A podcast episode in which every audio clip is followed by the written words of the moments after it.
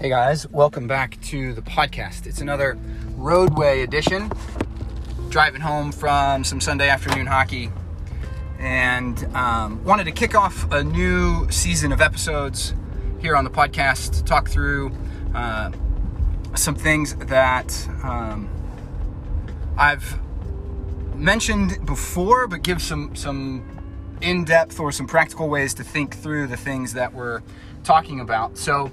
Um, what I want to do in this season through the summer, and maybe it'll carry into the beginning of the school year. We'll just kind of see how it how it goes and, and what we can play with in terms of uh, getting into some of the texts of the Bible. But um, the idea is to look at the Scripture as a cohesive whole by jumping into texts in the New Testament and taking a look at how they are piggybacking off of and using material that exists in the First Testament. I like that idea, I like that vocabulary, uh, First Testament and New Testament, as opposed to the Old Testament.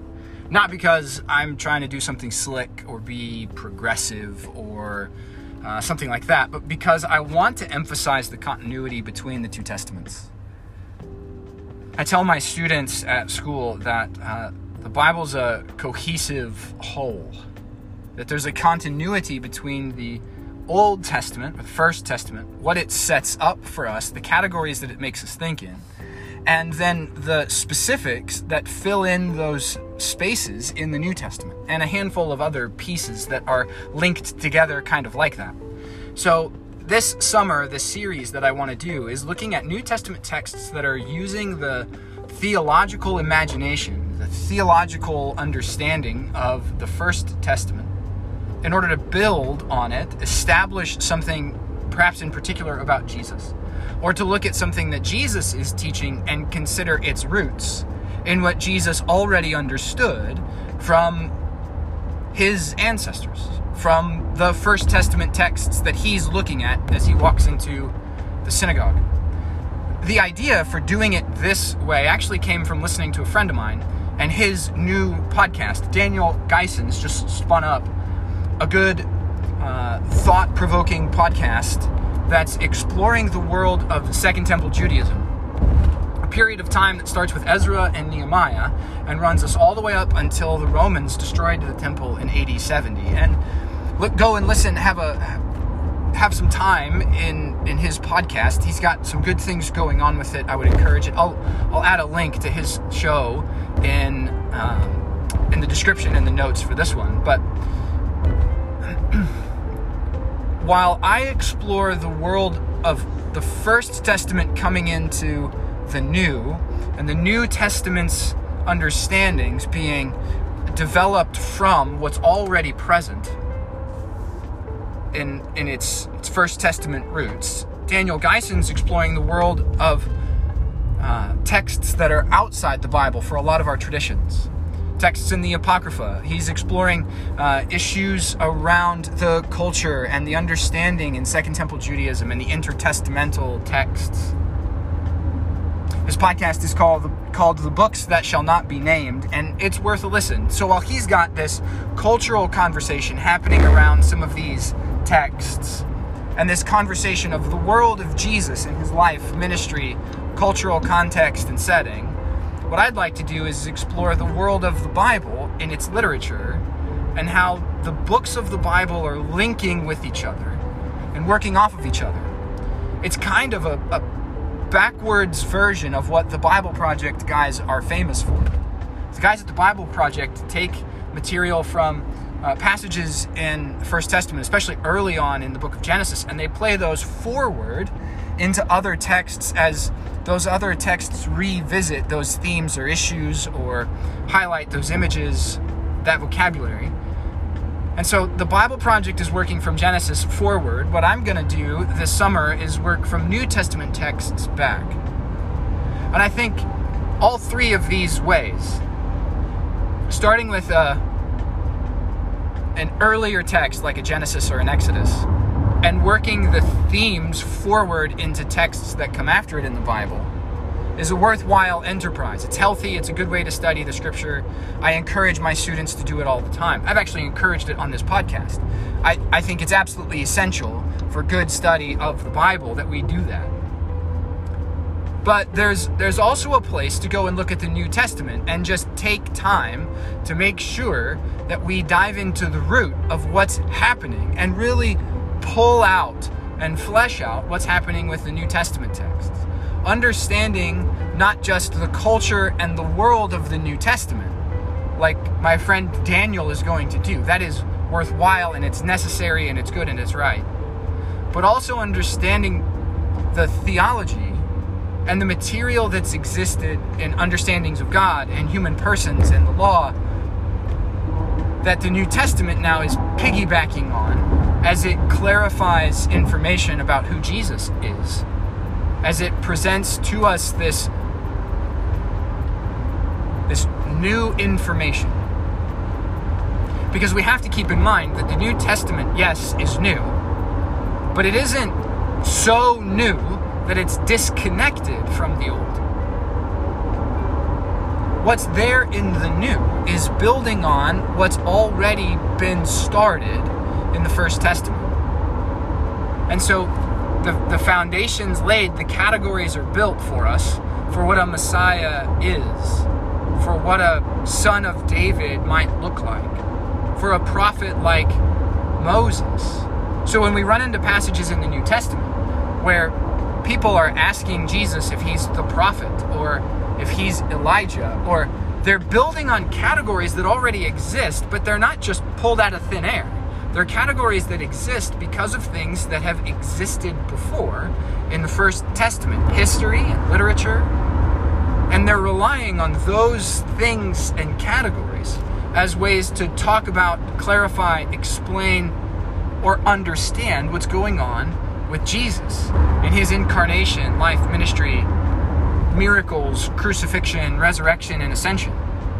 And so as we walk through the New Testament, we have to be keenly aware of the fact that the New Testament isn't just a set of Greek documents produced in the Greco Roman world by individuals who met this Jesus, and they're totally taken apart from their roots in First Testament texts. I think a, a, good place to start is with some things that Jesus has to say. So the next time that we're together, we're going to look at one of Jesus' parables. And we're going to talk about that parable and its roots in the First Testament. The place and the imagery that it might be drawing on as it sets up this sort of new rendition of the, the older imagery. And so, really, what I'm trying to do is establish this understanding that the First Testament gives us categories and things that are old, but it's not outdated or left behind when we get to the New Testament. Because the New Testament is working out of, or even within, or both in some cases, within, out of, and into something a bit new and nuanced when it comes to person and work of Jesus and why it matters and what's going on with it. The very category of what a Messiah would be, or this idea of being a son of God, is a category that's set up for us by texts and stories and material that comes to us from the First Testament. Whatever our approach in seeing the Bible as something unified, the Bible Project calls it a unified story that leads to Jesus. I've called it a cohesive whole. Whatever our way of describing the unity of the Bible across the two Testaments. The reality is, as Christians, we believe that these testaments aren't so vastly different from each other, that there is a continuity between them, that they, written in different languages over the span of about 1600 years, are really coming toward one thing God and how God relates to his people and how his people need to work and relate and connect with God. So I think that basic understanding of the Bible as a unified thing, as a cohesive unit, as something intricately linked together, even and perhaps especially across the Testaments as we dive into the study this summer. As we consider that and as we look at that, I think the one thing that we have to hold at the center of all of this is the idea that we can do that because the Holy Spirit has inspired all of the texts that we're going to go ahead and look at. Old and New Testament, First and New Testament. The texts of the Bible have been produced by the work and ministry, the influence of the Holy Spirit. The Holy Spirit has inspired the authors of these texts.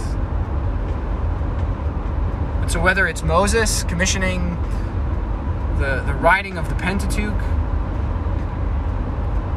whether it's the prophets and the arrangement of their oracles, whether whatever piece of literature we want to pick up from the First Testament, the Spirit was involved in guiding the process. And then it was involved in transmitting those texts, copying, preservation, uh, transmission, translation, etc., in order to bring us faithful copies of the texts as we have them.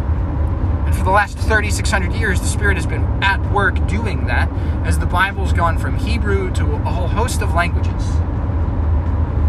And likewise, the Spirit's been involved in the writing and the transmission and the reproductions and the copying and the translations of the New Testament texts that's brought us the documents that we know as the New Testament.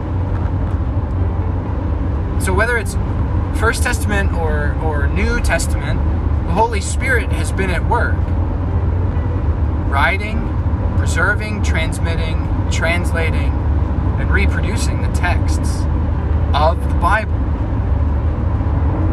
And so we can come to the Bible as a unified thing, as a as a cohesive whole because it's the same spirit at work across both testaments.